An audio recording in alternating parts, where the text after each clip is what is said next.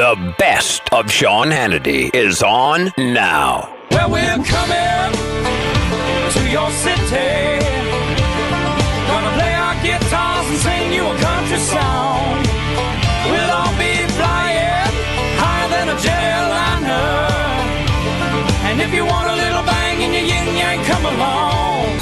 The Senate judges that the respondent, Donald John Trump, former President of the United States, is not guilty as charged in the article of impeachment. But what we saw in that Senate today was a cowardly group of Republicans who apparently have no options uh, because they were afraid to defend their job, respect the institution in which they served. Freedom is back in style. Welcome to the revolution. Yeah, we're coming to your city. Gonna our guitars and sing you a country song. Sean Hannity. The new, the new Sean Hannity Show. More behind the scenes information on breaking news and more bold, inspired solutions for America. All right, thanks, Scott Shannon, and thanks to uh, all of you. Thanks for being with us. 800 941 Sean, if you want to be a part of this program.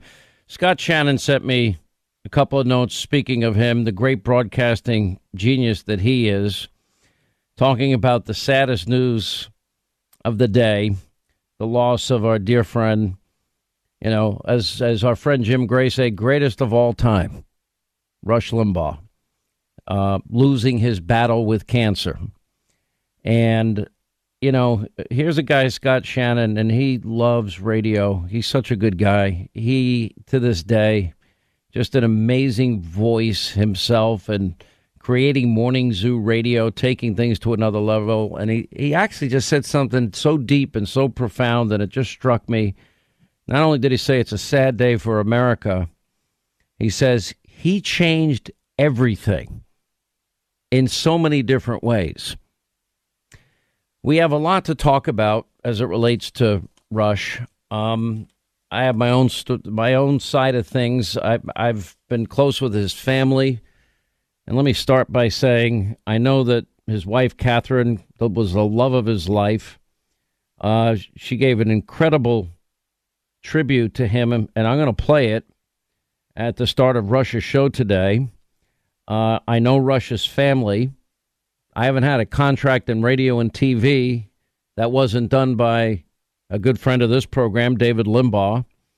Um, I know how devastated his whole family is today, and his beautiful wife Lisa and their wonderful kids.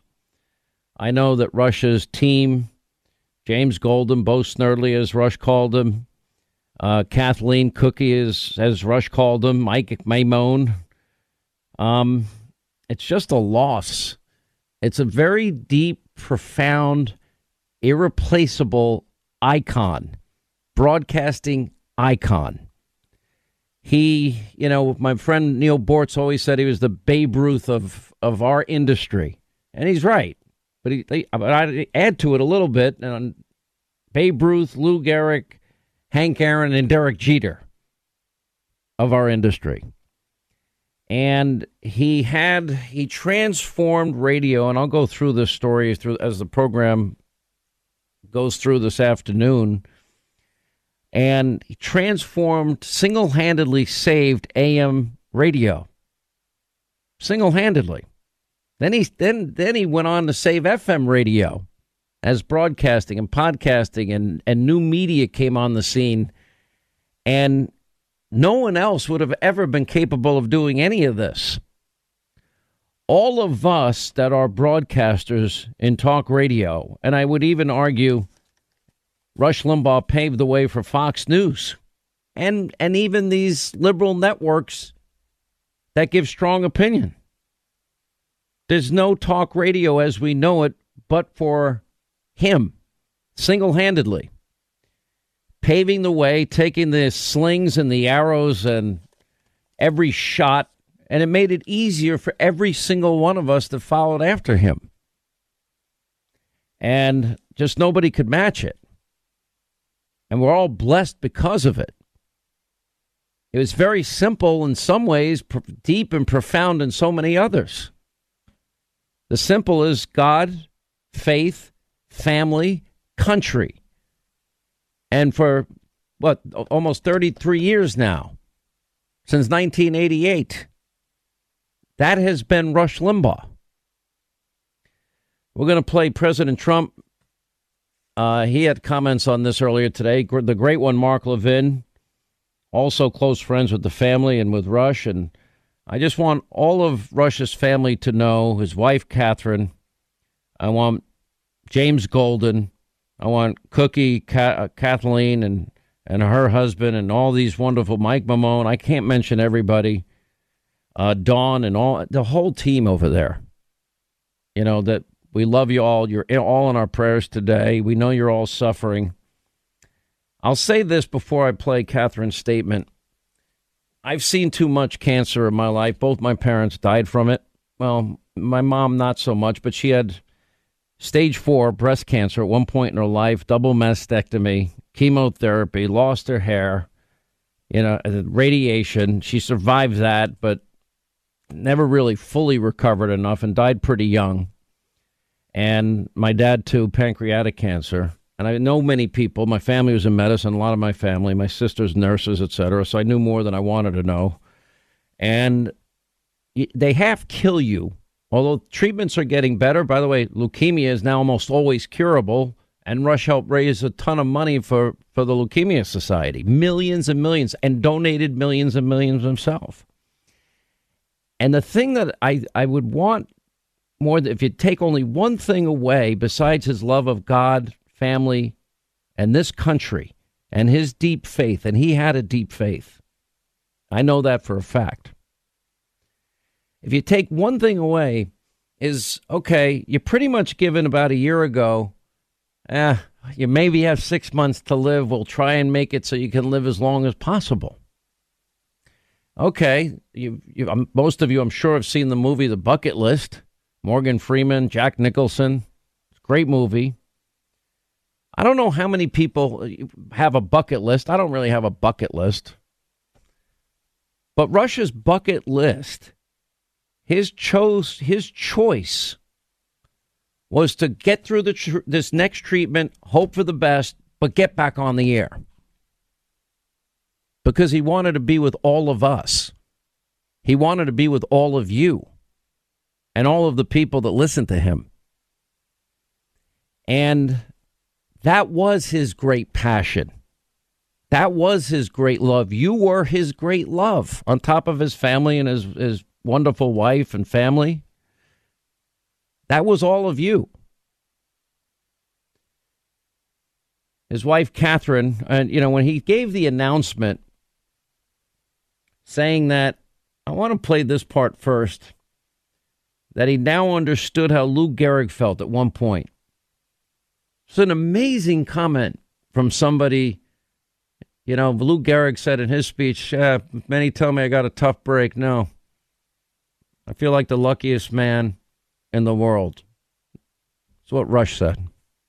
The day that Lou Gehrig announced that he had his disease that was forcing him to retire from Major League Baseball, he said to the sold out Yankee Stadium. Today, I feel like the luckiest man on the face of the earth. And I, I didn't understand that. I mean, here's a guy who had just been diagnosed with the, the most terminal of terminal diseases. And I said, this, this can't be real. You can't really think he's the luckiest guy in the world. This is just something that he's saying. Because it will play well. It'll. I, I, don't. I don't mean to be insulting Lou Gehrig. Don't misunderstand. I'm just thinking that how in the world, if you're being honest, can you feel like you're the luckiest man on the face of the earth? Well, when I got my diagnosis, and when I began to receive all of the outpouring of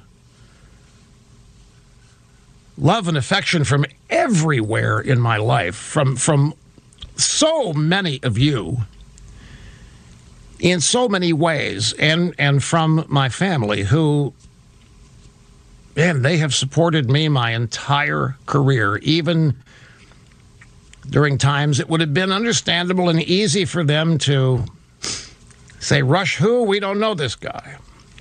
But that never happened. I mean, I've been totally supported by virtually everybody in my family. I've been propped up, I have been defended, I've been made to look better than I am.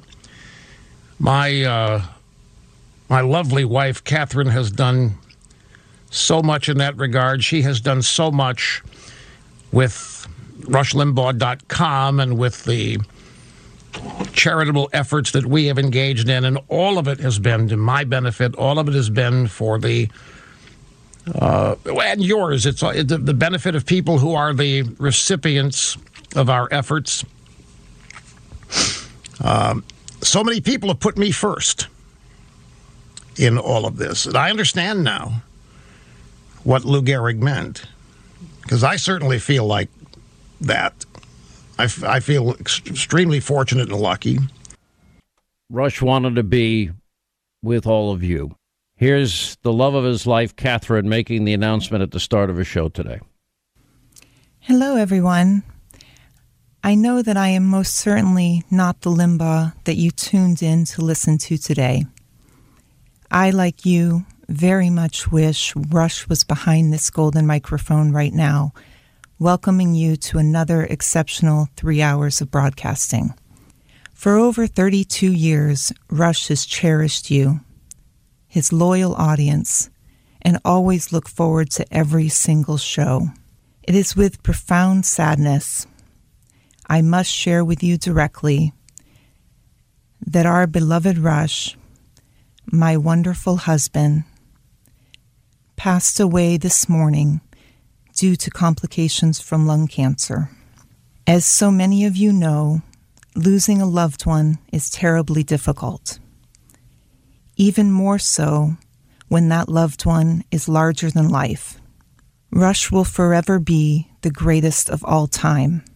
Rush was an extraordinary man, a gentle giant, brilliant, quick witted, genuinely kind, extremely generous, passionate, courageous, and the hardest working person I know. Despite being one of the most recognized, powerful people in the world, Rush never let the success change his core or beliefs. He was polite and respectful to everyone he met.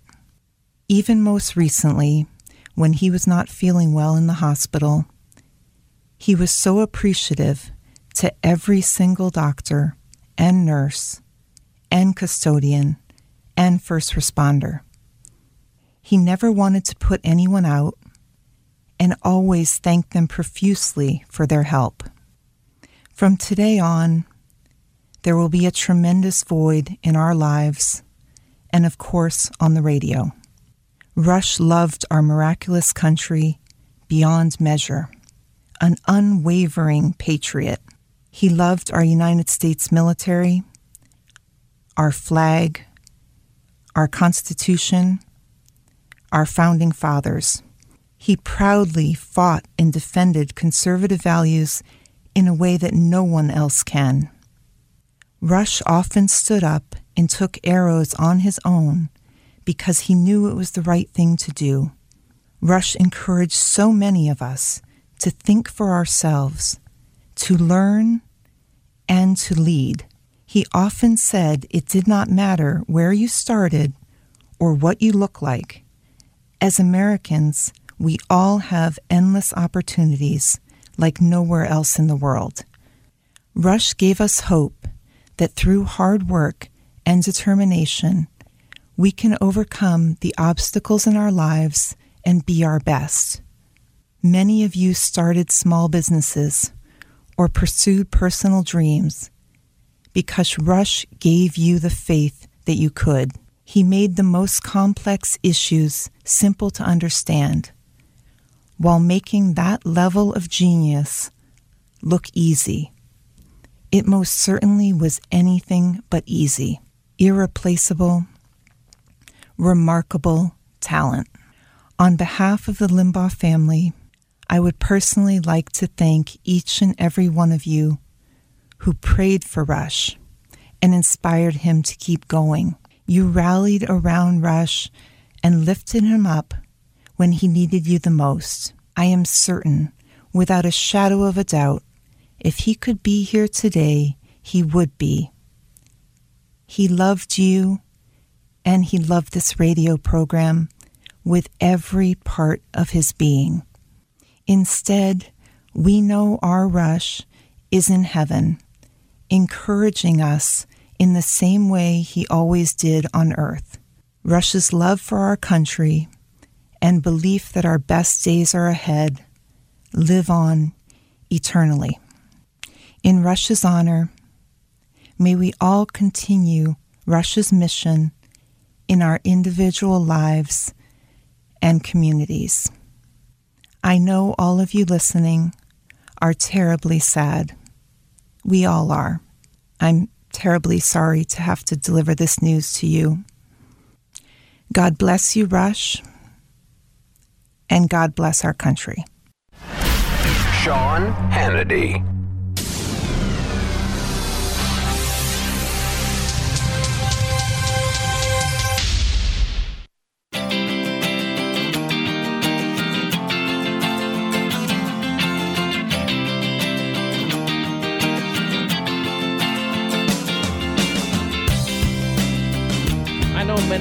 Lot to say. Well, we're going to definitely put some time away for uh, a lot of your calls today. And the sad, tra- it's a tragedy, irreplaceable.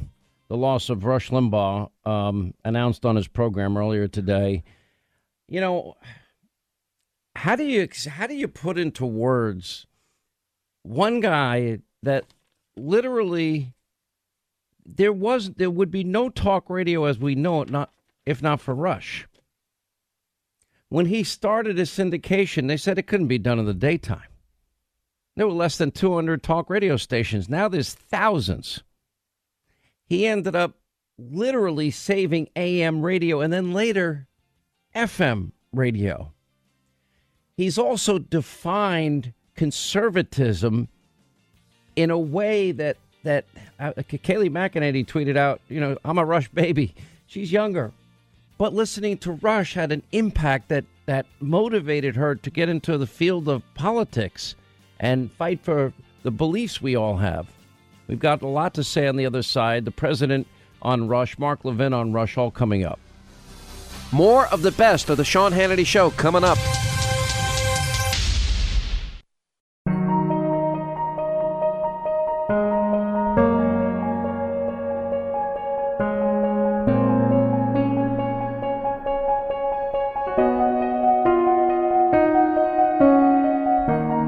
Are listening to the best of the Sean Hannity Show. When fake news gives you lies, Hannity supplies the truth. Sean Hannity is on right now. Glad you're with us, Sean Hannity Show. Our toll free number, 800 941 Sean. You want to be a part of this extravaganza. Joining us now, I've, I've been saying this for a long time. In my lifetime, three real huge waves of conservatism. You might give, might say the Tea Party was certainly in there as well, but it was Reagan. It was Newt Gingrich and the contract with America. Uh, it was Donald Trump. What are the similarities? Well, it was it was taking on the establishment. Remember, the establishment hated Ronald Reagan. Remember the term amiable dunce? Yeah, that was the Republican establishment types. Uh, so we've always struggled with them. The first time in 40 years, by ideas and promises that were made and kept, the contract with America, and it was and it was based on ideas and a whole series of of videotapes that were created by Newt Gingrich, renewing American civilization, and also Donald Trump we can I, have been saying this now for two weeks and i'm not going to stop because i want everybody to know how simple this really is. What we believe as conservatives is not complicated. Liberty and freedom is the foundation of all of it and our constitution. Then we talk about lower taxes less bureaucracy. Nobody cut the bureaucracy more than donald trump so businesses can thrive, compete, and flourish, and jobs created, high paying career jobs like the ones that are being wiped out by Joe Biden. We want law and order, safety, security in every town and city, school choice, so every kid can get a good education. We want secure borders. We want energy independence. We want healthcare solutions that that bring in the free market, either health savings accounts, healthcare cooperatives. There's, there's, there's great options that Republicans weren't ready for as they had show votes to repeal and replace Obamacare. Uh, we believe in our Second Amendment, First Amendment. We want free and fair trade and peace through strength. It's not that complicated. Newt Gingrich, former Speaker of the House, is with us. You said last night, and I want you to expand on this if you can. Uh, great to have you back. You said last night that if Rush Limbaugh weren't on the air, you're not sure you would have taken control of the House of Representatives in '94. He was that powerful a force. Oh, yeah, I, I think that's indisputable. I think the rise of Rush from 1988 to 1994 was so astonishing. Uh, he had so much energy. He was so different. You know, he, he really was, in a sense, the icebreaker who cleared a trail for you and virtually every conservative radio talk host in the country. Uh, and he was really, in some ways, at his first peak in 93, 94. He, he would, we would travel with him. He would come and do events. He talked very positively about uh, what we were doing and, and how much he supported us. And he, in a way, the House Republicans had been this defeated, passive, uh, almost intimidated minority for 40 years. And Rush helped us get back a sense of pride, a sense, first of all, a sense that we could do it. And you had him on every day, uh, 20 plus million people. And I, I always try to remind people that Rush's impact was not his audience. Rush's impact was all the people his audience talked to. So people would listen to Rush, go to work and say, hey, did you hear Rush say X or did you hear Rush say what? And my guess is something like 60 or 70 million people were influenced by Rush in that period. And I absolutely do not think we could have won the majority uh, without his presence, uh, his energy, and also just his his extraordinarily smart understanding of language and of how conservatives could make the case. Uh, he really taught a generation standing on Reagan's shoulders, and it's no accident that Reagan wrote him uh, after Reagan had left office. You know, you're now the dominant explanation of conservatism in America. And I think Reagan had uh, great faith in Rush, a real sense that Russia, Rush was fully part of the Reagan Revolution. You know, I think back to my time with you and when I first met you in that Holiday Inn in 1990 in Decatur, Alabama, um, and you were giving a speech, and we, we didn't have remote capabilities – technologically speaking, like we do today. I mean, it was a complicated, what's called a Marti system firing back a signal. We were, you know, it's basically like two Dixie cups on a string. Um, but we managed to get it on the air. And then my move to Atlanta, and you always made time to do local radio. I was a local radio host. And in in a small market in Huntsville, in a in a bigger market in Atlanta, and and and even the day after you became speaker, I walked into this room and it, we didn't have the presence of cable like we have today, and it was, you know, ABC and NBC and CBS, and you know, some young whippersnapper walks in, and I said, "Hey, Mr. Mr. Speaker," and you turn and you say, "Hey, what's going on?" You know, you're being nice. I was emceeing the event the night you became speaker, and I said, "Would you mind doing my radio show tomorrow?" And everybody's looking. The whole it was like E.F. Hutton speaking and, you know, who is this guy, right? And you said, of course I'll do it. And you came on my show the next day. When you stopped doing for a period in early on in your, your speakership, you know, I, I said, would you mind? I have a chance to host a show on CNBC. Roger Ailes had given me the opportunity. He said, I'll give you the full hour. Um, and, and you understood this medium. You understood before anybody well, else and there, you wouldn't believe how many senators and congressmen are say no to coming on the shows. And I'm like, why are you even there if you don't want to speak out? You know, it's interesting. Two, two things. Jeff Wansley, who had been my staff guy on that particular trip, wrote me this morning. I had seen us together last night and reminded me that he said after after you left, I turned to him and I said, "You know, that guy's going to go somewhere." Uh, Oh, I don't remember that. Boy, you saw something I didn't see it myself. I'll show you that. I still think, you know, I just haven't been caught yet that somebody's going to realize he doesn't belong here. No, I'm, I'm going to send you Jeff's email because it's a very nice, cute email. But the other thing, I don't know if you know this, I did my first talk radio stint in the summer of 1960. Wow. Wow. And uh, on on, on uh, WHP in uh, in Harrisburg, there was a guy Wow. there who had, had done a local talk show uh, for years and years, and I'd gone back home uh, since my family was originally from Harrisburg, and he said, "Well, why don't you come on down and we'll talk politics?" And so there I was between my junior and senior years in uh, high school, uh, doing talk radio. So I've had a, I've had a long belief that you reach an amazing number of people, and I think part of what most guys don't get is, you know, go. And this is, was one of Trump's great advantages in 2015 and 16. You know, these guys will go out and they'll raise all this money to put paid commercials on, which are less believed than the actual person in terms of authenticity. Uh, meanwhile, you could go on a, a talk show, whether yours or any of the many others that now exist. You're reaching a huge audience. You sound authentic. It didn't cost you a penny. And these guys just don't, they don't get it. The same thing was true with C-SPAN when it came on. I understood instantly that C-SPAN was the House Republicans' method of reaching beyond the areas the Democrats controlled. And my colleagues would all look at me like I was nuts. Why, why are you going over there and talking to an empty room? And I'd say to them, you know, there's a quarter million people watching C-SPAN at any given minute. How far would you travel to speak to 250,000 people? Well, I travel one, you know, one building, and they just they couldn't get it. It's still sadly still true, uh, and Republicans just don't understand the power of the media. I, it's it's it's mind numbing to me. It really is because you're right. It's an opportunity. People and people want to hear from politicians. This is where if you if you stand up for the people and and those simple principles, and you can expand on my list of things, but that that is to me, if you break it down in all its simplicity, what conservatives stand for, that's it. And we've allowed the left to to demonize us and create this this false narrative. The the every the playbook two years, every four years, Republicans are racist, sexist, homophobic, xenophobic, Islamophobic. They want dirty air and water and want to kill grandma. That's their that's their narrative.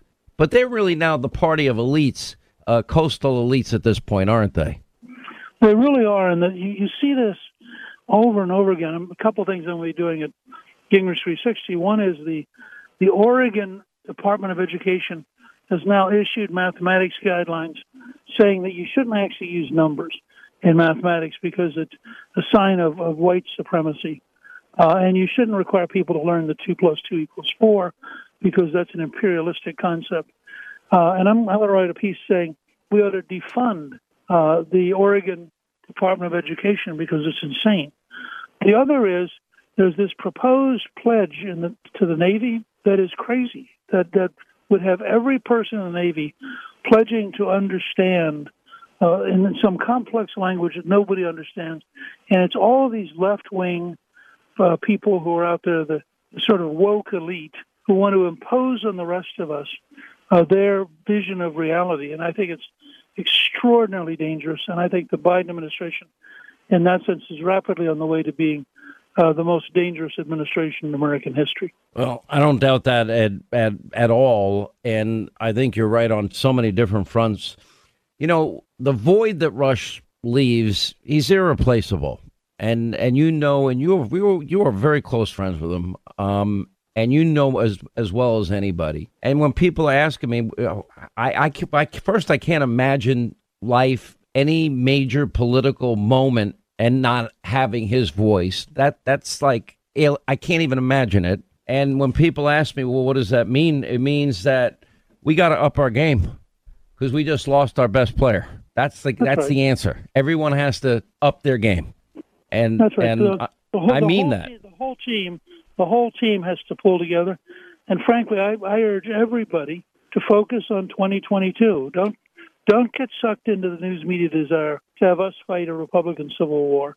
Let's focus on winning the House, winning back the Senate, and, and on creating and, and talking through a new generation of solutions based on exactly the list that you laid out, uh, which I think is a very solid list and is at the heart of modern American conservatism. I, I think I think Rush would have endorsed it, but I don't. I don't He would want us to take the mantle of the fight, the passion, and I said yesterday, his bucket. We now know what his bucket list consisted of: staying on the air, going through That's hell, exactly these treatments, and not going on a trip, not not climbing Mount Everest, no, or going to Hawaii. It was to to be with his audience. It's an amazing right. statement. By, by the way, we should take just a minute to uh, remind everybody that uh, Senator Bob Dole has now announced that he also has stage four cancer, and our prayers should go out uh, for Bob. And, and uh, I just goes heard. I literally just heard this. Yes, sad. I agree. Listen, the cancer, the treatments, it's it's brutal. It's hell. Uh, we'll take a break. More with Newt Gingrich uh, on the other side. We'll get to your calls. Our friend Jeff Lord checks in as well.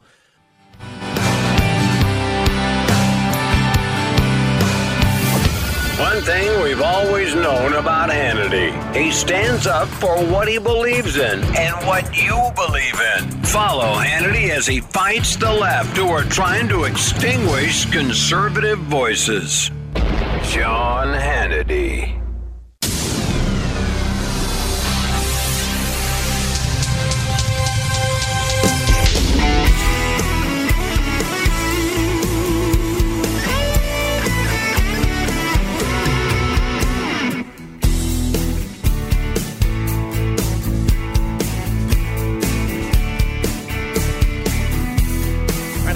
Continue, former Speaker of the House uh, Newt Gingrich is with us um, on this battle with McConnell and Donald Trump. Now, Republican voters, just a new poll, rank Trump as the best president in history. Okay, Ron Johnson ripped McConnell, saying, uh, "You don't speak for this conference, uh, the majority of this conference in any way." McConnell's favorability now is sinking underwater in a free for all, uh, you know, down 15 uh, points. And Senate Majority Leader Schumer's got well, he fares better than McConnell. I mean, I mean that's that speaks volumes.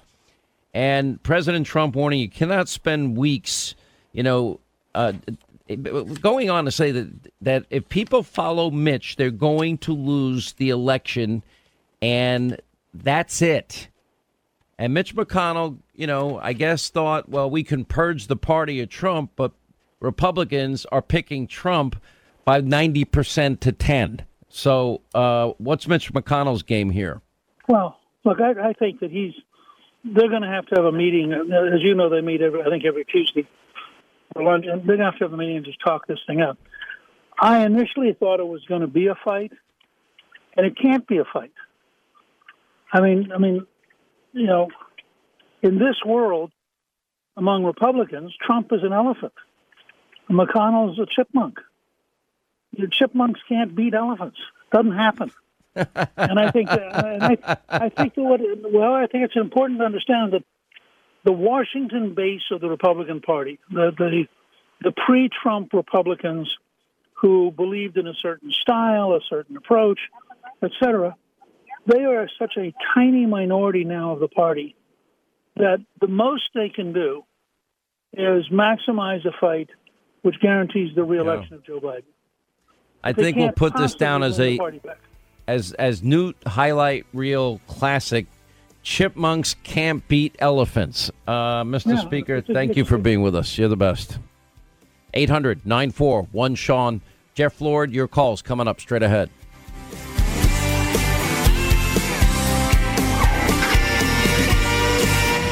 When we come back, more of the best of the Sean Hannity Show. Stay tuned.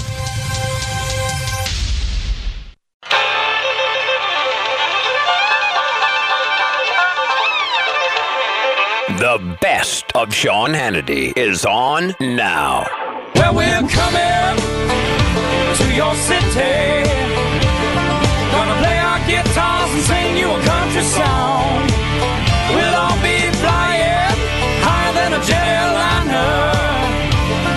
If you want a little bang in your yin yang, come along. The Senate judges that the respondent, Donald John Trump, former President of the United States, is not guilty as charged in the article of impeachment.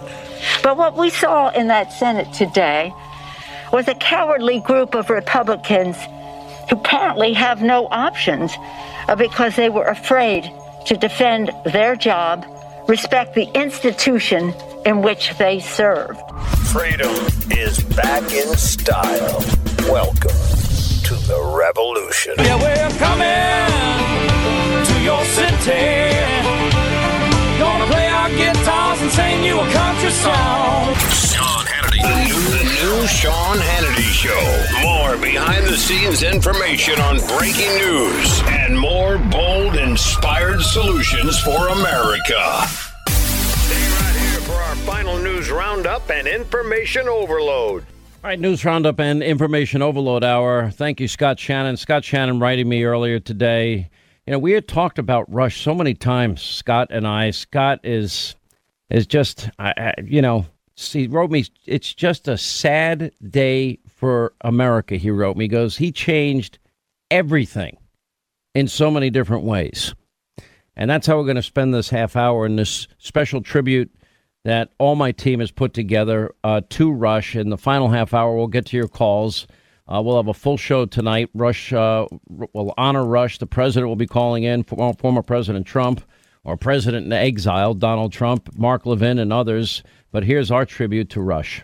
The day that Lou Gehrig announced that he had his disease that was forcing him to retire from Major League Baseball, he said to the sold out Yankee Stadium, Today, I feel like the luckiest man on the face of the earth. And I, I didn't understand that. I mean, here's a guy who had just been diagnosed with uh, the most terminal of terminal diseases.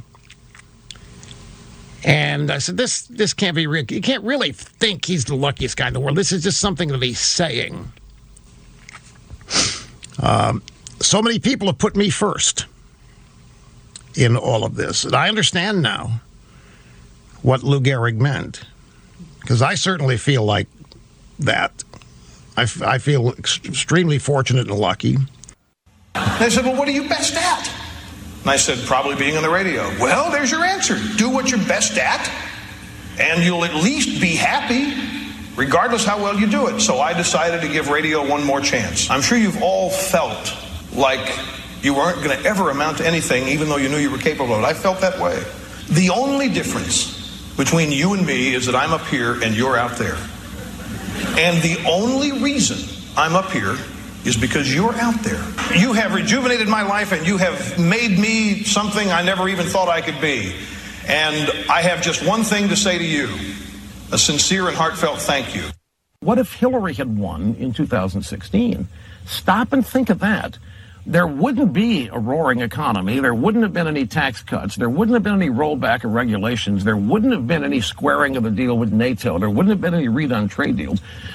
The Obama administration told American people, get used to it. There's a new American economy and it's flatline or in decline. America's past, we didn't really deserve that.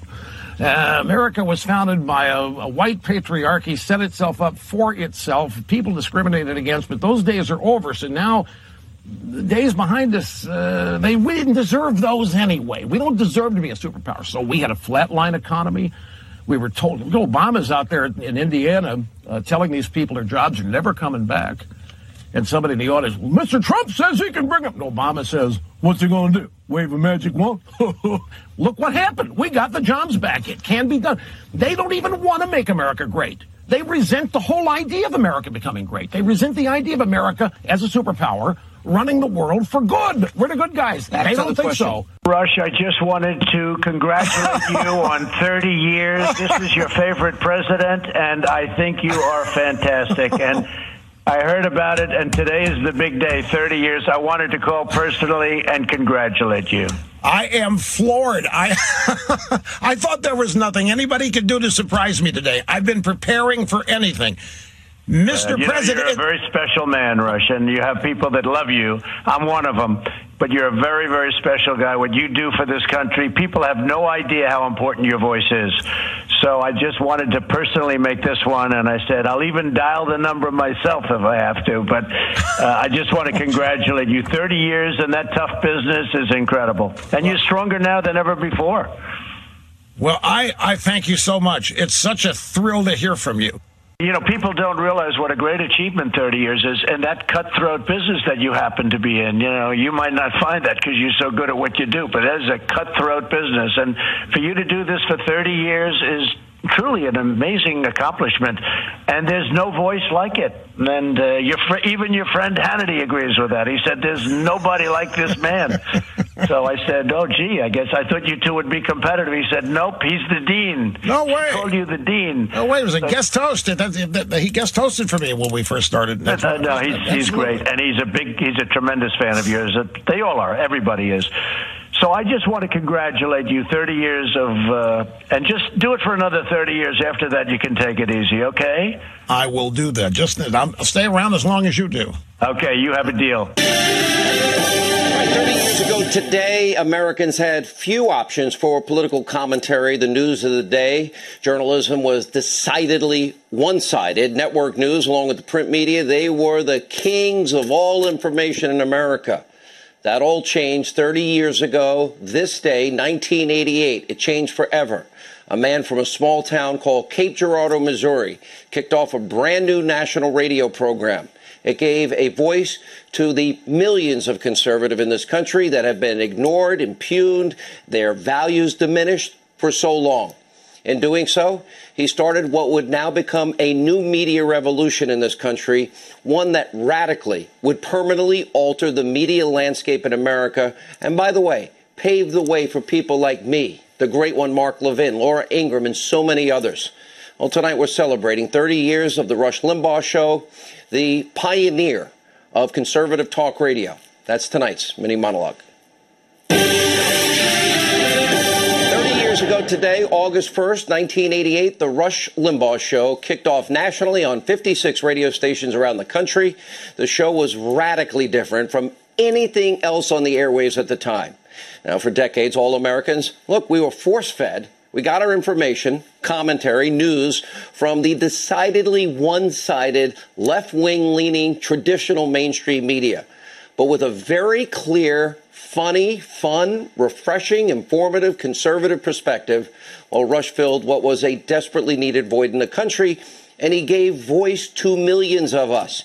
Now, Rush is syndicated nationally on more than 600 of America's best radio stations, heard by more than 27 million people every week. And as it turns out, well, time flies when you're kind of like spearheading an entire movement and an entire new genre of media. Take a look. They said, Well, what are you best at? And I said, Probably being on the radio. Well, there's your answer. Do what you're best at, and you'll at least be happy, regardless how well you do it. So I decided to give radio one more chance. I'm sure you've all felt like you weren't going to ever amount to anything, even though you knew you were capable of it. I felt that way. The only difference between you and me is that I'm up here and you're out there. And the only reason I'm up here is because you're out there. You have rejuvenated my life and you have made me something I never even thought I could be. And I have just one thing to say to you a sincere and heartfelt thank you. and media was forever changed. Now, here's the question I want to throw out tonight What would America be like without Rush, without talk radio, but without Rush on the air for the last 30 years? Without a doubt, he has now had a massive impact, decade after decade, year in and year out. The Doctor of Democracy is the single most influential voice in the early 90s, holding the corrupt Clintons accountable, playing a vital role in the historic Republican midterm resurgence. Newt Gingrich coming to power in 1994. Now, he pushed for America's tough response after 3,000 of our fellow Americans was slaughtered on 9 11 2001. He was a leading voice for the Tea Party movement in 2010.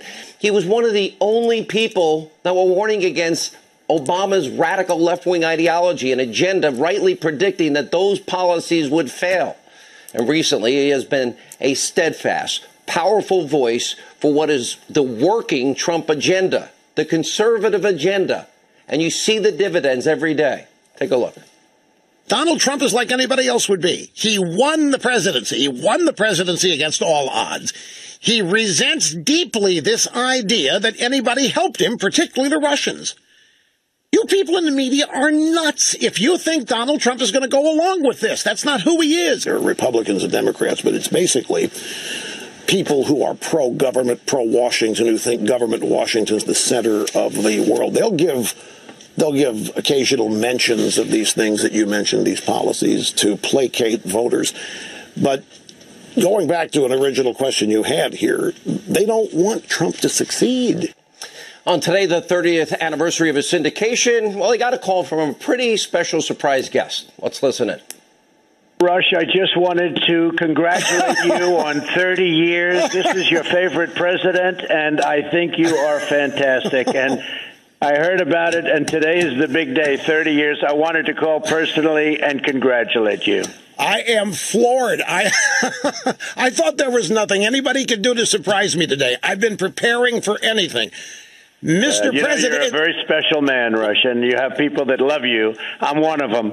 But you're a very, very special guy. What you do for this country, people have no idea how important your voice is. So I just wanted to personally make this one, and I said I'll even dial the number myself if I have to. But uh, I just want to congratulate you. 30 years in that tough business is incredible, and you're stronger now than ever before. Well, I, I thank you so much. It's such a thrill to hear from you. My friend Neal Boortz, also a talk show, once referred to Rush as the Babe Ruth of talk radio. He was right. And during his call with Rush today, the president also brought up how often I call him the dean of talk radio. Watch this.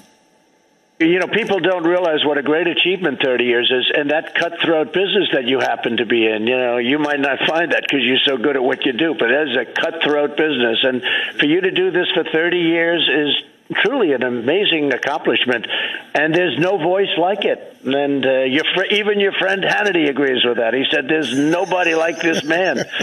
so I said, "Oh, gee, I guess I thought you two would be competitive." He said, "Nope, he's the dean." No way. He called you the dean. No way. It was a guest host. That, that, that, he guest hosted for me when we first started. That's, uh, no, he's he's great, and he's a big, he's a tremendous fan of yours. They all are. Everybody is. So I just want to congratulate you. 30 years of, uh, and just do it for another 30 years. After that, you can take it easy, okay? I will do that. Just I'll stay around as long as you do. Okay, you have a deal. That's a pretty good deal. But you know what? It is a competitive business, but people like myself, the great one, Mark Levin, Laura Ingraham, and most people that work in talk radio, we all understand that he forged a path for all of us. Here's the big question, though. I personally, you think back of the last 30 years, think about America today without Rush's voice, that booming conservative voice for 30 years, his unwavering commitment to conservative ideology, philosophy, frankly, his wonderful, warm sense of humor, his outrageous humor, his steadfast love of country. He's literally given this country insightful commentary decade after decade, and it has changed the media landscape in this country forever as he he led the way, forging a path, like earlier pioneers like Jerry Williams and, and Barry Farber, Bob Grant, all these guys, some outrageous, controversial, some not. We get to do what we do today because he single handedly opened up a whole new marketplace. He had the courage of his convictions. He paved the way for a new media and a political revolution. And the fact, for example, you're watching me right now is in part because of these great pioneers courageously forging that path. He had the audacity to stand up versus the status quo. He took a lot of heat. He stood for honest, conservative, great American values. They have tried again and again to take him down, and they take it just like they try to take Mark, Laura, me down whenever they can. But here we are. We're blessed and we're better off as a country. The media has some diversity because of his life's work. So, Rush, on behalf of me, Mark, Laura, conservatives everywhere, millions of us, thank you. Hey, look, before we wrap up today, I have to take just a brief moment here to extend sincere thanks to Sean Hannity. I was. I was told you're going to want to watch Sean's monologue tonight. There's a, a, a note from uh, somebody working on the staff. You're going to want to watch this tonight. So I turned it, and I was floored. I was. Uh, did you all see it last night? I honestly it was so strange. I've I've never I don't want to make too big it, but I, I've never had any well I've never had all that stuff ever said about me or this program.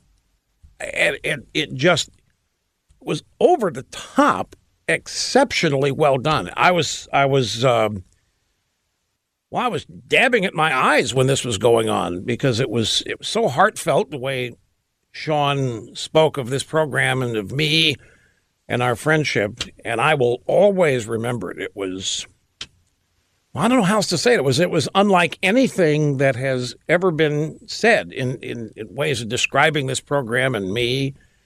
And when you're not accustomed, I, I imagine that, that, that people on the left are accustomed to that kind of treatment all the time, and it becomes something that they expect and don't appreciate. But man, for me, people on our side of the aisle never get anything like that, and I just have to. I sent Sean a note privately. I thanked him, but I wanted to acknowledge it here on the program today too because it was just, um, it was just great and deeply meaningful. All right, we'll take a quick break. Final half hour, your calls. When did you first hear Rush? Your thoughts on his passing next.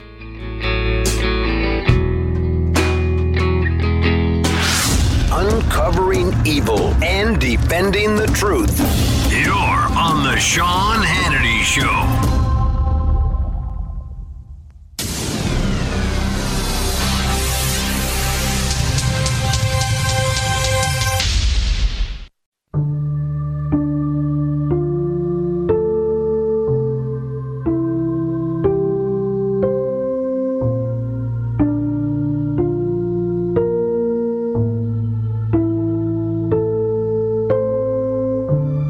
I will come back on the other side and your reaction. We'll take your calls. Final half hour of the program. Hannity tonight will have President Trump, Mark Levin, our tribute, special tribute to Rush, uh, all coming up next. When we come back, more of the best of the Sean Hannity Show. Stay tuned.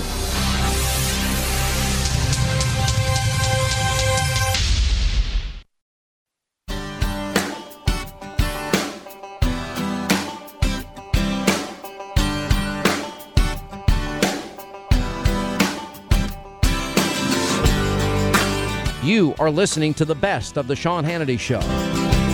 When news breaks, you get the inside story that no one else has. And the behind the scenes chatter that the mainstream media doesn't even know about. This is the Sean Hannity Show. All right, 25 till the top of the hour, 800 941 Sean, if you want to be a part of the program. Uh, you know, I, I, I purposefully have stayed off social media. I always do. I don't have email anymore. And I, I just asked my team, my staff here, um, let me guess, the media is vicious as always. And the answer was yes. And, and uh, this is just, this is who they are. At the end of the day, we know who Rush is. We, they don't define Rush Limbaugh's career. They they don't they never understood conservatism ever. They don't want to. All they know is smear, lie, slander, besmirchment, attack, attack, attack, attack, attack. And we know the real Rush Limbaugh, the the the patriot, a person that loved God, family, and country. Why did so many millions, tens of millions of Americans, if you add over the generations that that grew up and then became prominent conservatives, in part, in large part, in many cases, because of Rush. So I'm ignoring that noise. Um, I want to take a lot of your calls. Um, I know how so many of you feel about uh, today, and um, I just wanted to give you all a chance to to talk about this incredible, most talented, greatest of all time broadcasting legend. We're going to start with our dear friend Don in Lake Ronkonkoma, uh, who I know loved Rush all these years, and oh, we've been yeah. friends for many years too. Very much so. I had been to a couple of his fundraisers in the city, and uh, when I heard his wife Kathryn's voice come over the radio and announced his passing, I, I was numb, and I'm still numb, and I'm going to be numb for a little while. You know, but I will miss his strength and his, his optimism, Sean, his drive to keep pushing forward. I remember on October 8th, on uh, 2001, he announced he was going deaf. Didn't stop him. He pushed forward. He had addiction to painkillers. Didn't stop him. He beat it. He took a time off the radio. He beat it, and he pushed forward. You know, the, how many, the many times that the left tried to uh, go after his advertisers, have him kicked off the radio. He his whole career. Forward. Yep, They tried to do that career. his entire career. They've tried to silence him, and they failed. Yep. And then you had to love uh, Dan's Bake Sale during the 90s. I remember that. That- It that's a fond memory. to see that thing grow and grow and grow. And then his charities. He was a big, staunch uh, uh, supporter of the Leukemia Lymphoma Society. In fact, this morning I was moving uh, shirts around in my closet. I found uh, this Betsy Ross shirt that I had bought. Uh, also, his Marine Corps Law Enforcement Foundation, his Towers, Tunnels of Towers Foundation. All these things are are just say Rush Limbaugh, you know. And I'm, Uh, I'm listen, gratified. I, I, I know for a fact he's donated millions and millions of dollars. Yeah. I know of individual cases of his his incredible generosity. yeah.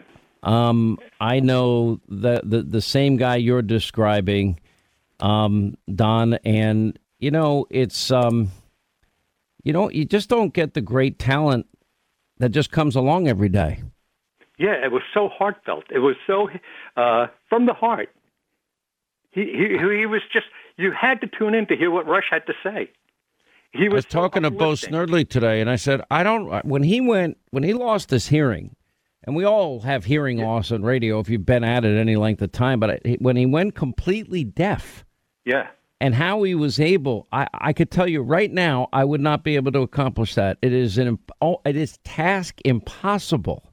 Yeah. As a was- broadcaster, hearing is is instrumental, and and he did it. Um, Yeah, I was in his presence when well, I was in his presence uh, in New York when he uh, demonstrated how that cochlear implant worked. It, it was just an amazing, uh, amazing medical breakthrough for him and for us. Well, and and it, and it worked for him, and it, and he and you know what? Like I've I've often said this: nobody gets through this life without facing challenges, difficulties, problems. You know, we're all going to get hit. Nothing's going to no- nothing's going to hit as hard as life itself, as Rocky says to his son, right? That's right. But it ain't a matter of how hard you can get that you get hit. It's It's a matter of how hard you can get hit and keep moving forward and keep moving forward. And we owe it to Rush. This was his life's work. We will do, will never match his talent. We'll never match his voice. It'll forever be sorely missed. And but we'll do our best because that's what he'd want us to do. He didn't he didn't have to stay on the radio for the last year. That's where he wanted to be. He wanted to be with us. He wanted to be with with his incredible audience. All the all many in this audience. The the people that really make the country great. I guess he could have, you know, flown off to Europe, other countries, had a bucket list. No, his bucket list was what he did every day. And that's where he chose to be. And if he could have been there today, he would have been there. And he wanted to be there, I'm sure, in these these final weeks as he was struggling. I was getting nervous because he had been off the air for a while. Uh, Don, thank you, my friend. Thanks for sharing all that. Appreciate it. Uh, MJ, Florida, thank you for checking in. Hey, well, Semper Fi, Sean. I, I thought of you immediately, you and Mark, uh, the great one, immediately, and I happened to catch you uh, earlier on the uh, on the television, and it's the three of you, such great big men, but with such powerful, wonderful voices, but the softest and kindest hearts. And you say your staff noticed on media, social media. I don't have social media, but for the left to become uh, unhinged and you know awful and terrible, it just shows what a great and wonderful person Rush was, and what a huge difference he made. Because he was so funny and so humorous, it killed them. It killed him them, and he he will just always be remembered. And his I, I just I have a stray cat outside, and I didn't have a name for him, and I just named him L R L, Little Rush Limbaugh, and that's the name of my cat because how such a big tough man like Rush had such a heart for cats, and his little you know pumpkin who passed away. And and your other guest Don mentioned about the United States Marine Corps and law enforcement. You know, those are the two big things in my life: Marine Corps and law enforcement, and everything, and just the the the giving that he did and the quiet giving. And and most people aren't very quiet about giving but uh, such a quiet giver but a, a loud force to be reckoned with. And he will just be so missed. And it was so wonderful hearing your voice and Mark Levin's voice and others today. And uh, just you know just uh, keep up the good fight and you you know what Sean you are such a, a bold and tough guy you don't take any crap but one thing is when you were when you speak about Rush and, and even Mark, you're so humble. And people say, Sean Hannity, humble? When it comes to admiring greatness and knowing that where you got, you know, your start and how you just gave him compliments and stuff, that is so humble of you, Sean. And I just thank you and, and others for continuing on the fight. MJ, I am I am truly grateful. Uh, You know, that, that's how I feel. Um, all of us in this industry owe him a debt of gratitude. All of us. Yes, sir. And you know, I remember scared to death filling in for him. I was talking about it earlier. The first time I filled in for him, and then the golden EIB microphone dropped. That was not the best moment of my life because it really is gold. Your your And- Alec your Alec Baldwin moment. it was it was it was rough. The, the literally the microphone fell off the stand, and I'm like, I have my head down on the desk trying to finish the opening monologue. I'm sweating profusely, about to have a full on panic attack, and Rush in in just Rush fashion comes back from the day off or vacation. I don't remember exactly when. And goes, Sean Hannity dented the golden EIB mic. And I'm like, oh, I, I'm doomed. I am so and he never let you forget it. No, you know, but it was it was just Rush. It was he his humor. I mean, he had multiple la- layers of it, and it's it was so funny.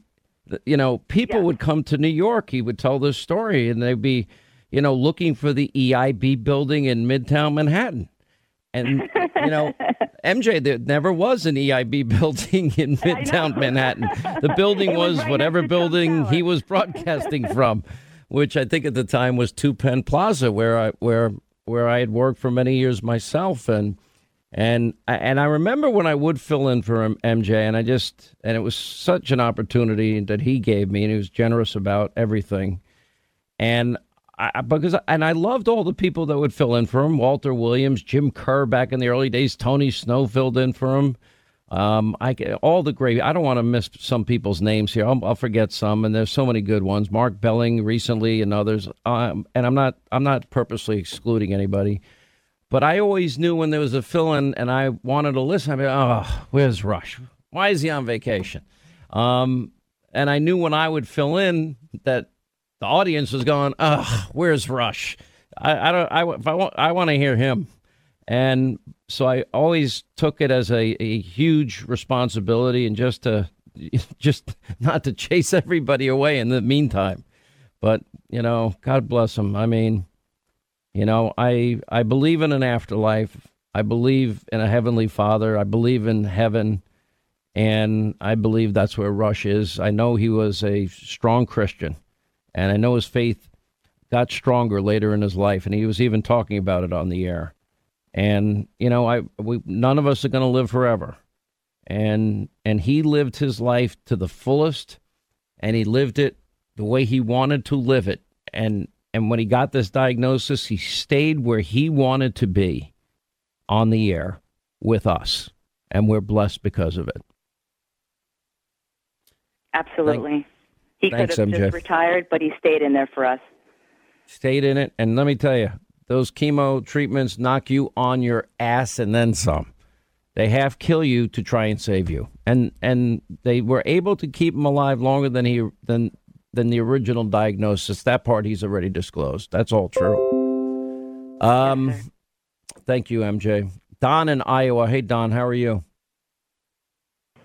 Hi, Hi, Sean. Thank you for taking my call.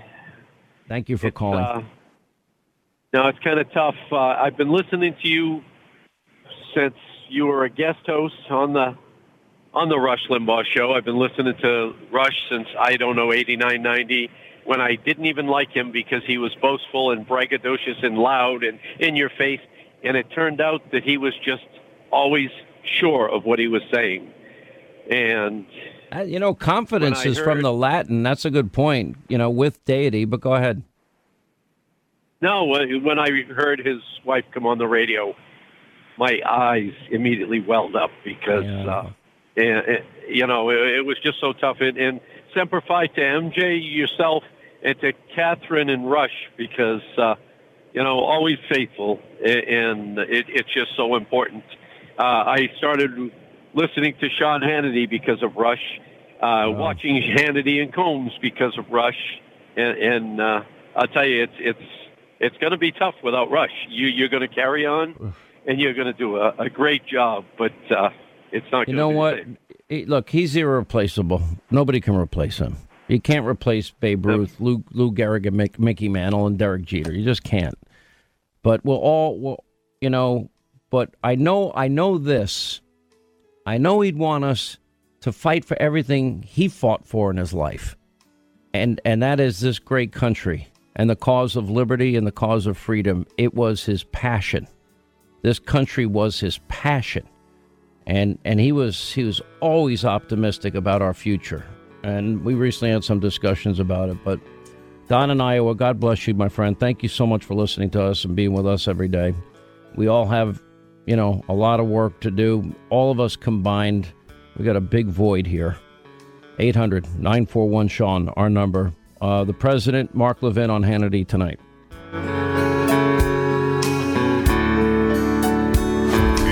The Sean Hannity Show, a place where free speech and the First Amendment are still alive and well. Liberalism is a failed ideology. Get your dose of independence and liberty every weekday right here with Sean. Sean Hannity.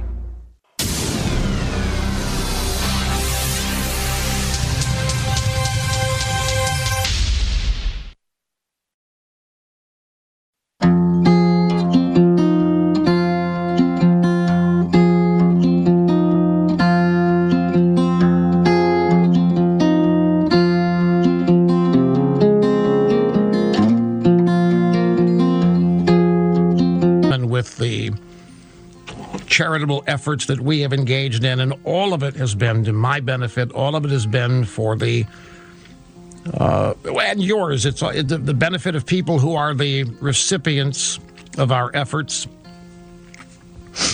Um, so many people have put me first in all of this, and I understand now what Lou Gehrig meant, because I certainly feel like that. I, I feel ex- extremely fortunate and lucky. All right, that's going to wrap things up uh, for today. Um, I believe in our afterlife. I believe that we're created by one God, and one of his good and faithful servants has returned home. Rush, Godspeed. We'll miss you always. Never forget you. Appreciate all you've done for us. Former President Trump, Mark Levin tonight at 9, Hannity, Fox News Channel. And to all of his audience, our love, prayers are with you always as well. We'll see you tonight.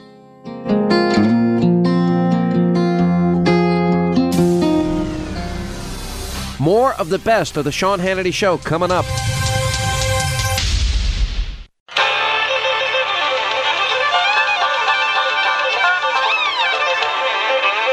The best of Sean Hannity is on now. Well, we're coming to your city. Gonna play our guitars and sing you a country song. We'll all be flying higher than a jetliner. And if you want a little bang in your yin yang, come along. The Senate judges that the respondent, Donald John Trump, former President of the United States, is not guilty as charged in the article of impeachment. But what we saw in that Senate today was a cowardly group of Republicans who apparently have no options uh, because they were afraid to defend their job, respect the institution in which they served. Freedom is back in style. Welcome to the revolution. Yeah, we're coming to your city. Gonna our guitars and sing you a country song. Sean Hannity. The new, the new Sean Hannity Show. More behind the scenes information on breaking news and more bold, inspired solutions for America. Stay right here for our final news roundup and information overload. All right, news roundup, information overload. Final half hour of the show today. Just your calls, 800 941 Sean. You want to be a part of the program. Uh, before I uh, introduce a dear friend of the show and a personal friend, uh, our friend Dan Bongino, uh, he has his website, bongino.com, which is it's going up gangbusters. And he, they had a great article on Rush, and it was the 20 greatest quotes of Rush Limbaugh. Now, I can't read it, but some are very long, so I won't read the long ones. They're all great.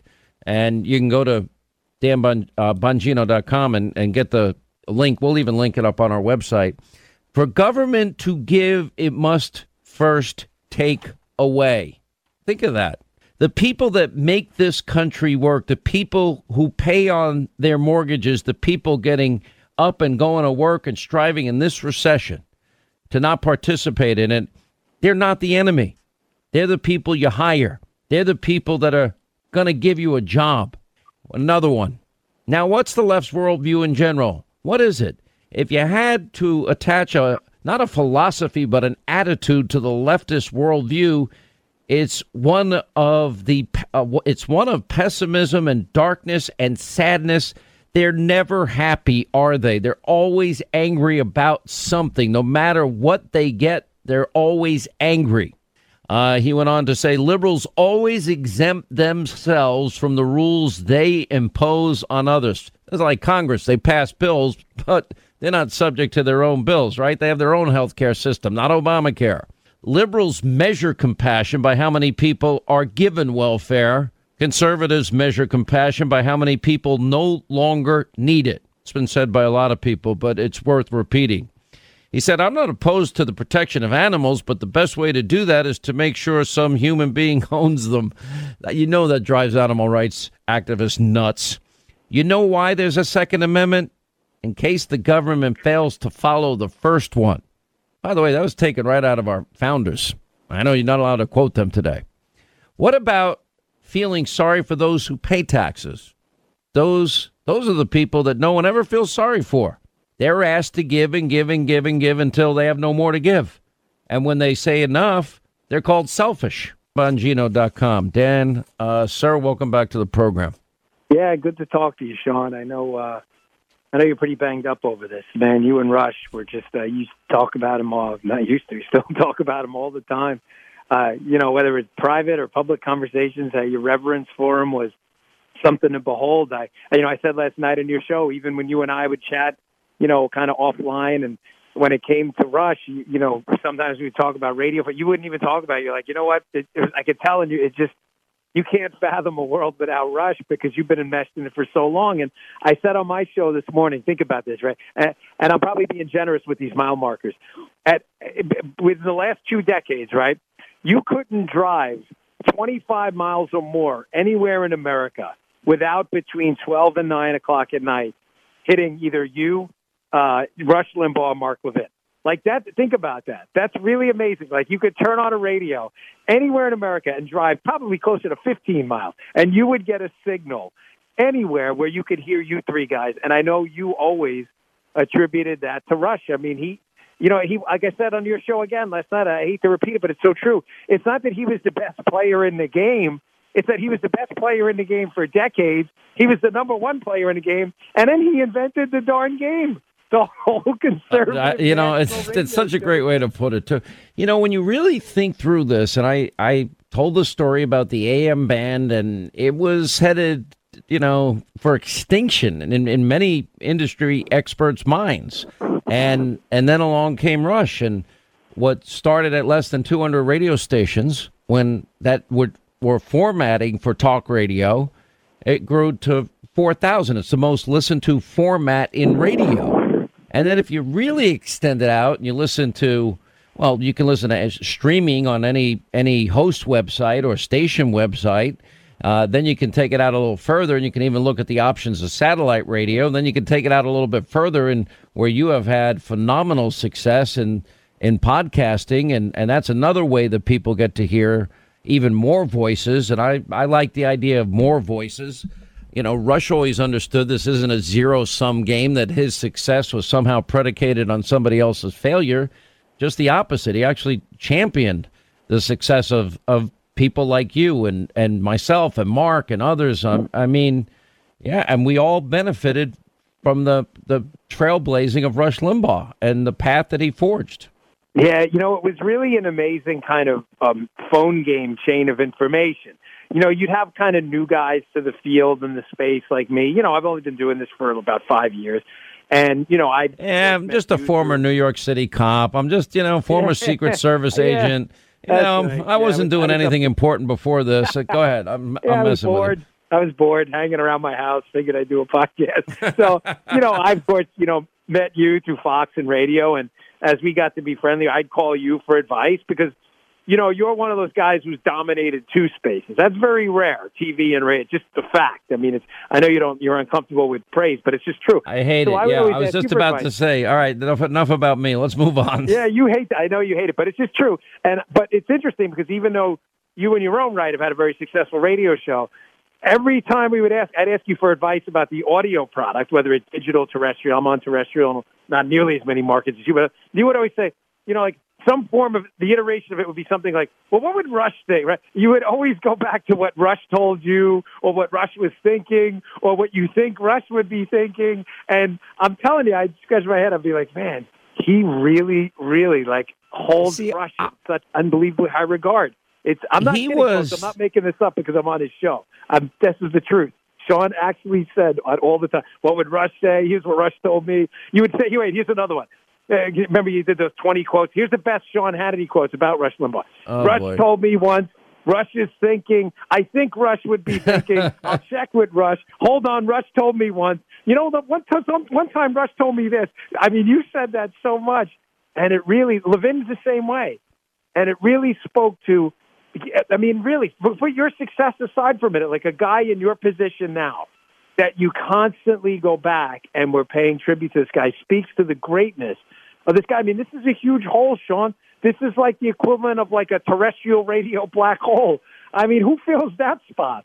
Who fills that spot? Rush Limbaugh. I, I, uh, trying to the, fight, you know, the, an, the answer me, is the answer is you can't. They were just Yeah. you, you can't replace Babe Ruth. You can't replace Mickey Mantle. You can't replace Hank Aaron. You can't replace uh you know Derek Jeter. You just can't. I mean, and you know I, I, I will say this. And I want to move on to a couple of things now. uh, We're all blessed, and my answer is all right. We lost our best player. Up our game. Up our game. So I'm telling everybody right now, up your game and and you've been doing so phenomenally well. And uh, first thing I want to address, you yourself, and you've been public about it, or I'd never bring it up. Uh, you had your own cancer battle, and you've just finished your treatments. If, and if any part of this you want me to not talk about, stop me immediately. No. No, and you are feeling great. You have, I think you have today another test, if my memory serves me well, and or it was yesterday rather. And you were supposed to call yeah. me. You're supposed to text me, and you didn't. I'm not going to ask you to tell me on the air. I'm just hoping it's all good news. And No, it wasn't. um, but um, I will tell you on the air because I just found out actually. It was so I took an MRI yesterday, uh, and I, I just got you know it takes a while for them to read it, and you know it, it looks like I've I've got some mass in my lungs, so you know it, it's it's it's just hard to constantly deal with this. We don't know what it is yet, but uh, I'm going to send it out to MD Anderson, have them look at it too. But it's it was big enough that you know it's not the kind of thing you want to hear, and you know that's why the Rush story to me, outside of the fact that he, I mean, literally changed my life. I wouldn't, I would have never met you if it wasn't for Rush Limbaugh ever, because I wouldn't be a conservative if it wasn't for Rush. That's why his story, you know, and the whole cancer thing. I mean, I thought I was done. I was hoping to get a couple weeks peace, and I didn't even get that. Before I'm back. So you know, the batter would. Now I know why you didn't text me and you didn't you didn't have an air. I mean, you, Well, but you started with stage one lymphoma, Dan, right? Yeah, and that's what's so strange because I'm having having a lot of breathing problems when I work out and stuff, and that's the only reason I went back in. And you know, they found some stuff on a PET scan, and they said, ah, maybe it's a little pneumonia, and you know, give you some antibiotics. That was a month ago, and then I went in yesterday for this MRI, and he's like, well. This isn't pneumonia, you know. So I don't know what it is. You know, he's a he's a tech, the guy. He he doesn't want to give you any medical advice, but he's like, it definitely shouldn't be there. So I, I don't know. I'm, it could be nothing, and you know, I'm just a hypochondriac at this point. But that's no, you're not know, a hypochondriac. Listen, I you know I was so hopeful that you had, you I know you had finished your recent treatments and and you had your last one, and you know I'm just praying that that this is not the bad. There there are other growths that are not what it could be. And I'm, I, I, I hope we know soon. It, it sounds like you got it early because you got this early treatment. I'm hoping. Did they did they say that they believe it's contained? Well, you know, um, I don't know. they don't know yet. So I'll probably have to go for another pet. Oh, you so know, like when. Rush said that that uh, time on his show when he when he first uh, the first few weeks when he revealed he had cancer, and he said that this line it really hit home because that, when he said that, I knew I had cancer, but I didn't know what kind or how aggressive or what staging. And he said, you know, we all know we're doomed, right? We all know we have an expiration date. That's obvious. But the, Rush said something to the effect of, but when you start to figure out what that date is, like everything changes.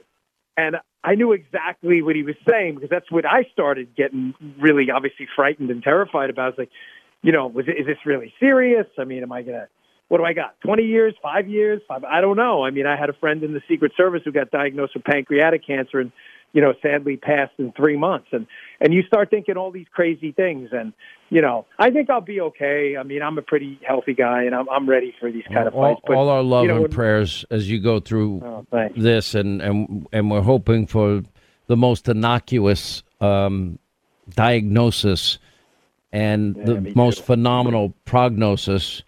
Um, you know, uh, look, don't take this the wrong way. If you start getting sick and dying on me, I'm going to kill you first. Um, Don't die on because me or I'll you know. I like- I, you I, go. I you just you- you're just a dear friend, and we love you. I know everybody on this program loves you, and everybody's going to be praying for you now. Hearing this, um, and you and you being so open and I, I did not expect that answer, Dan. I didn't, Yeah, and I- I've been talking to you regularly about your treatments. I did.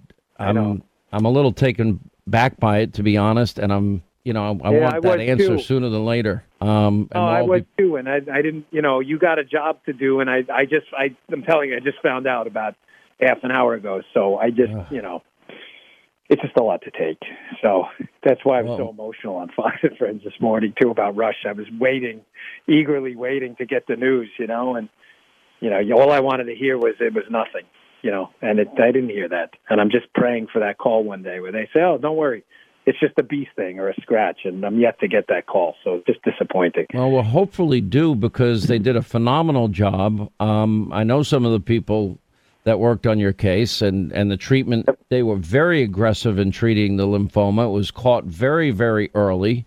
And and that's the thing. That's you know what the biggest thing that with all cancers and some are far worse than others, leukemias and Hodgkin's disease. Uh, you know, it's almost completely curable, especially in lymphoma when when it's caught early. I know somebody that's had lymphoma 26 years that also had a a spot on the lung and it ended up with one lobe being removed, but everything has been fine now for years. And it's just scary times. Um, stay right there. Quick break. We'll come back more with Dan Bongino and our thoughts and prayers now as he's uh, now hopefully getting the the diagnosis uh, that this is all done. Uh, 800 941 Sean, our number. Your calls on the other side of things. Quick break. Right back. We'll continue.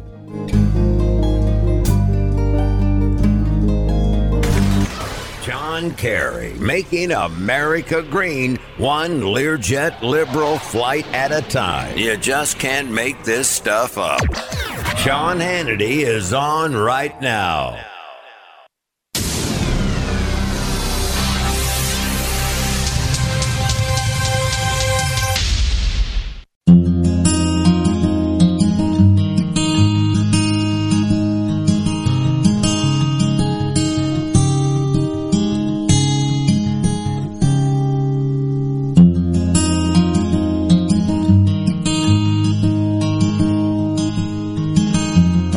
Continue with Dan Bongino, Bongino.com is the website where they had these quotes of Rush. We're all praying for you.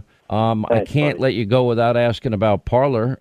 Um, and uh, I know people want that free speech forum. If you could just give us a slight, quick update. Yeah, so we're back up. I mean, obviously they did a lot of damage on the way out. So you have to go to parler.com uh, to log on. But yeah, I mean, it's it's slow. It's running slow, but it's running. Um, we've had some ups and downs over the last few days, but I can't emphasize to your audience enough. You know, I, I listen, we're, I'm not asking for anybody's ex- excuses or any nonsense. It should run great, but they did a lot of damage on the way out. These companies to us, they really did. And uh, it's been, it's as you well know from me giving you like some the scoops. Sometimes it is like it's been a real mess trying to get it back up. I mean, we jumped through hoops and back. So, we but need we're not going. a- we need we need healthy alternatives. Uh, You know, I used to always say we need to become the media. We need to become social media now, and we need our own platforms because obviously we're not wanted elsewhere. If you're a conservative. All right, Dan uh, Bongino, we love you. We're, we're praying for a, a quick, speedy, well, first for a great diagnosis. Uh, that would be something called benign. And um, I know you've been through a lot of tough days and weeks uh, recently, and uh, we want you back. We want you healthy. We want, we want you around for a long, long period of time. And uh, we love you, and we're uh, all praying for you. Thanks, buddy. And I really appreciate that. Likewise. Thanks a lot. All right, quick break, right back. You are listening to the best of the Sean Hannity Show, and stay tuned. More memorable moments, interesting guests, and a lot of fun coming up next.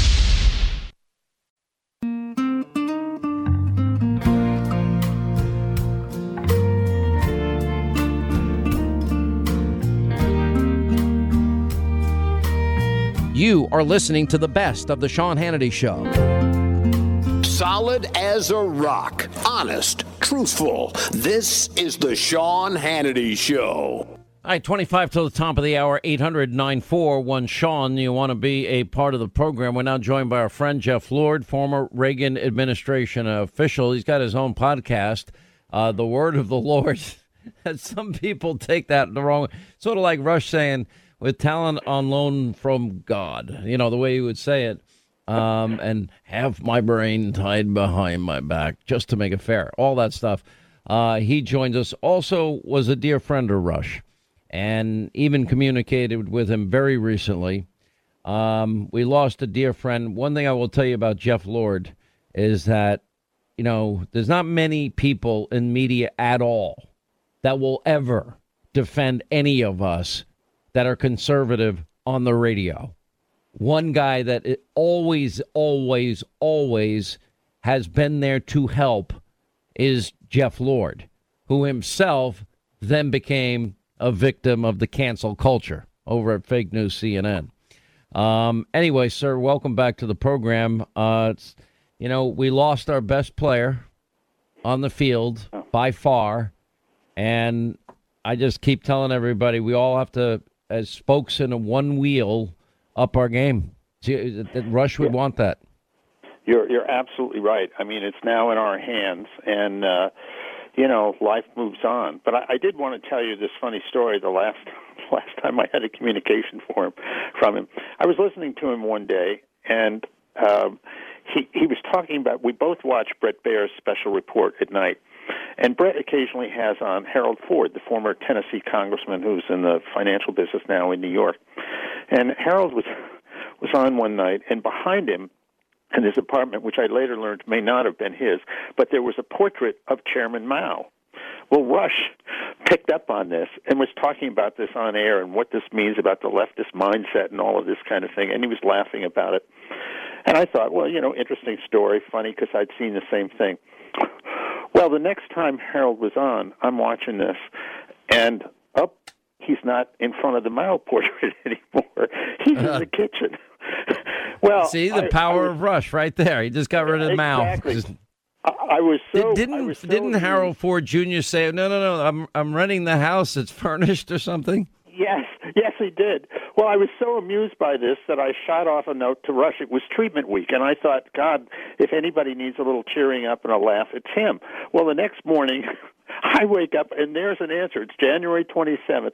And he says, I saw that, Jeffrey. He was in his kitchen in front of the stove faucet you would use to fill a pot of pasta, pasta or some such. White brick background. We forced him to move his laptop to his stovetop. oh, good grief. That's hilarious. Um, you know, um, there's just nobody like him. You know, you think of, you know, the unique unique take that Rush would have on anything. This is how nuts things are. Democrats have introduced a resolution to permanently ban Trump from ever stepping foot on Capitol grounds. Uh, the, you have a lawmaker putting forward a bill out in California uh, that would block tr- uh, the Trump name from even being put on a park bench. I, I mean, this is how nuts people are. You have another bill that would ban any president that's been impeached twice from being buried at Arlington. You've got House Democrats, on the other hand, hiring a, a social justice activist who called looting a vital form of social protest. House Democrats hiring that. Uh, our friend David Schoen, canceled by a law school. Uh, he's a civil rights attorney. And then you got fake news CNN and MSDNC paying this left wing activist, um, this guy John Sullivan from uh, Black Lives Matter, seventy grand. This is the guy charged in the in the Capitol riots, getting a check from fake news CNN and MSDNC.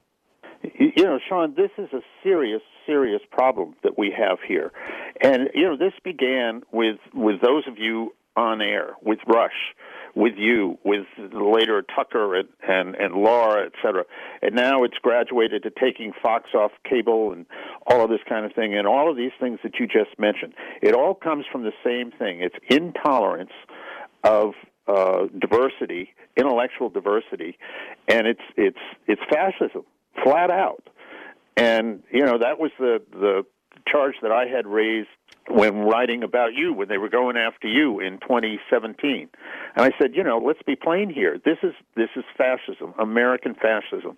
And uh, you know god bless you by the way an establishment figure extraordinaire jonah goldberg wrote the book with the name liberal fascism. Fascism. Exactly. i guess he wouldn't say it today. He probably would would think his own language is over the top yeah his uh, publisher might cancel him um, this this is a real problem, and and the best way that I can figure out how to fight this is, you know, your show, the other shows, you know, columns, podcasts, etc. But we cannot let this kind of thing go on here. Uh, I mean, this is just unacceptable. When they canceled, what, what was it, Senator Hawley's uh, book contract with Simon and Schuster, uh, David Schoen's problem. Um, you know, this kind of thing began in a way in college campuses, and it's now spread.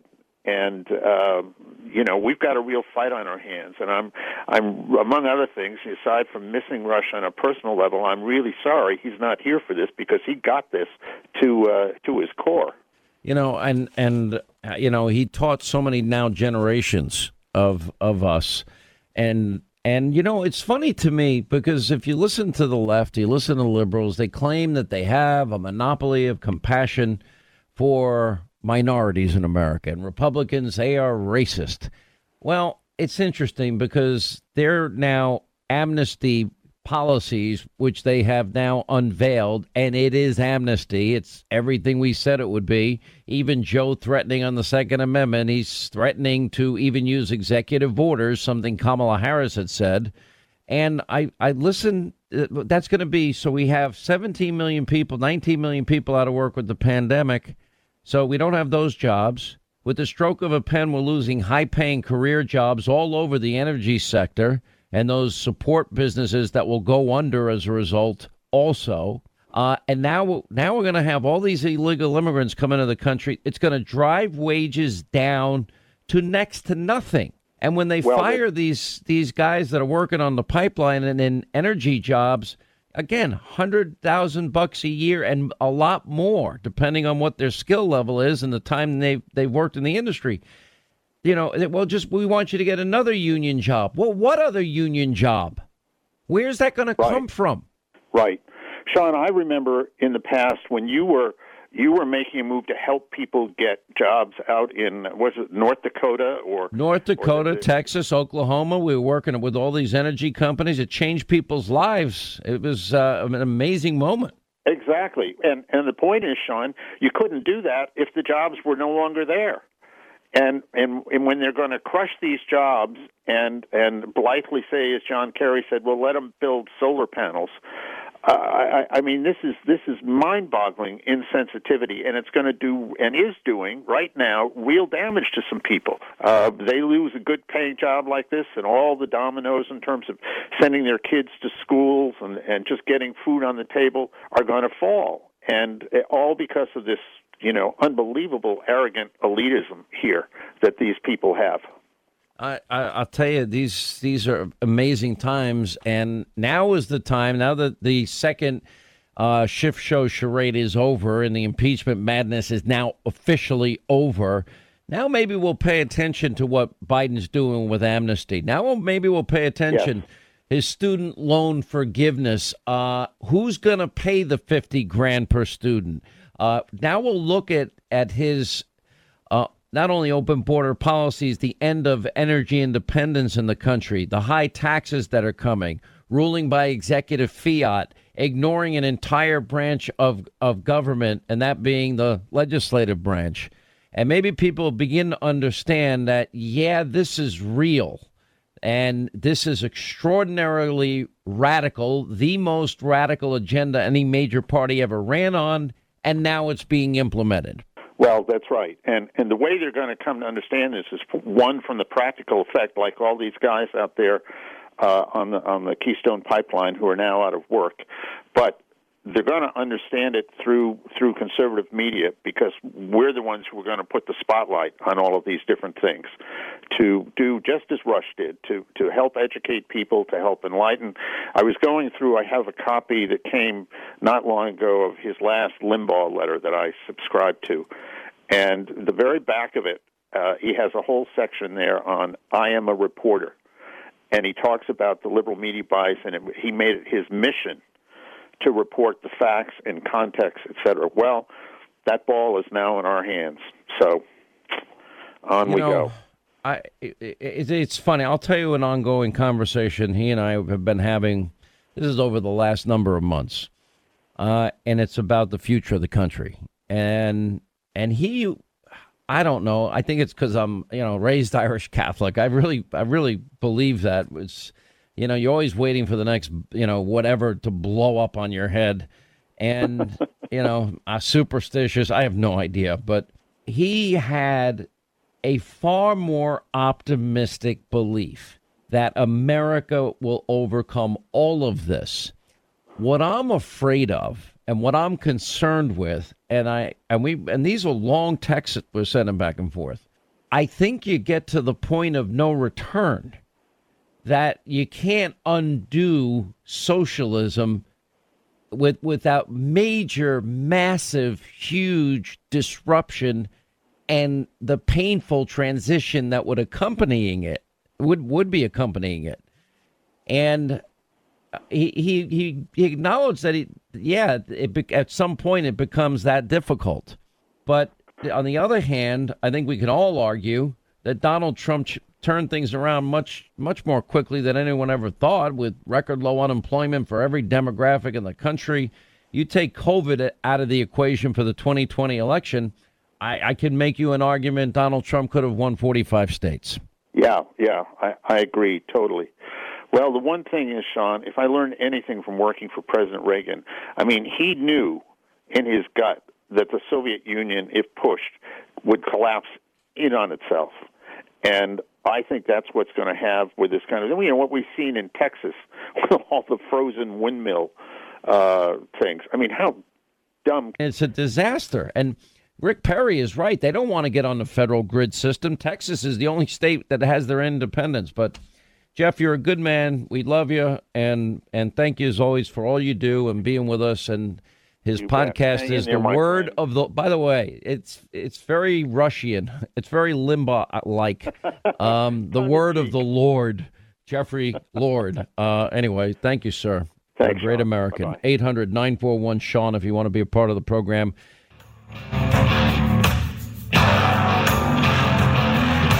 Up next, our final roundup and information overload hour.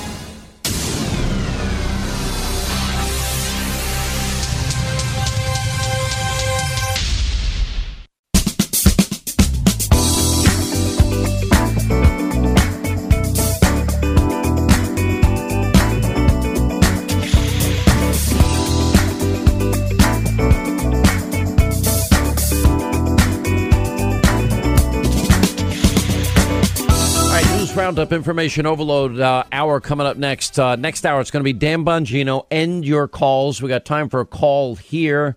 Uh, let's say hi to Tyler. He's in the great state of Missouri.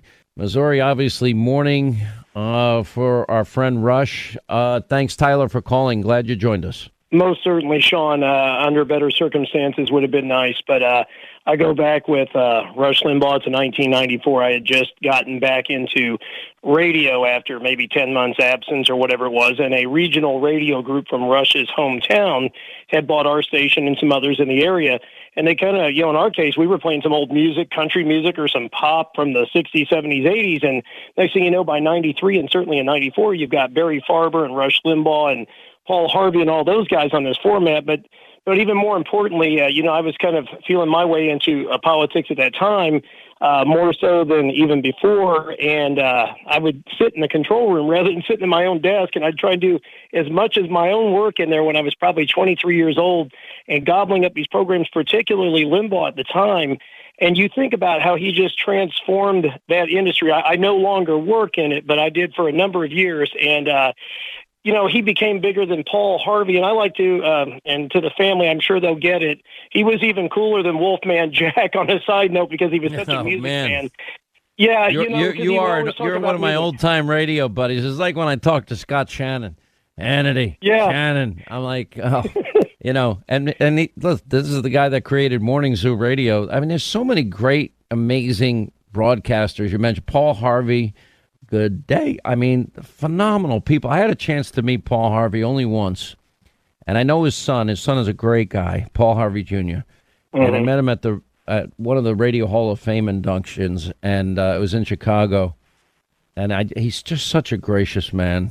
We're so blessed to be in this industry. Are you still in it at all, Tyler, or no?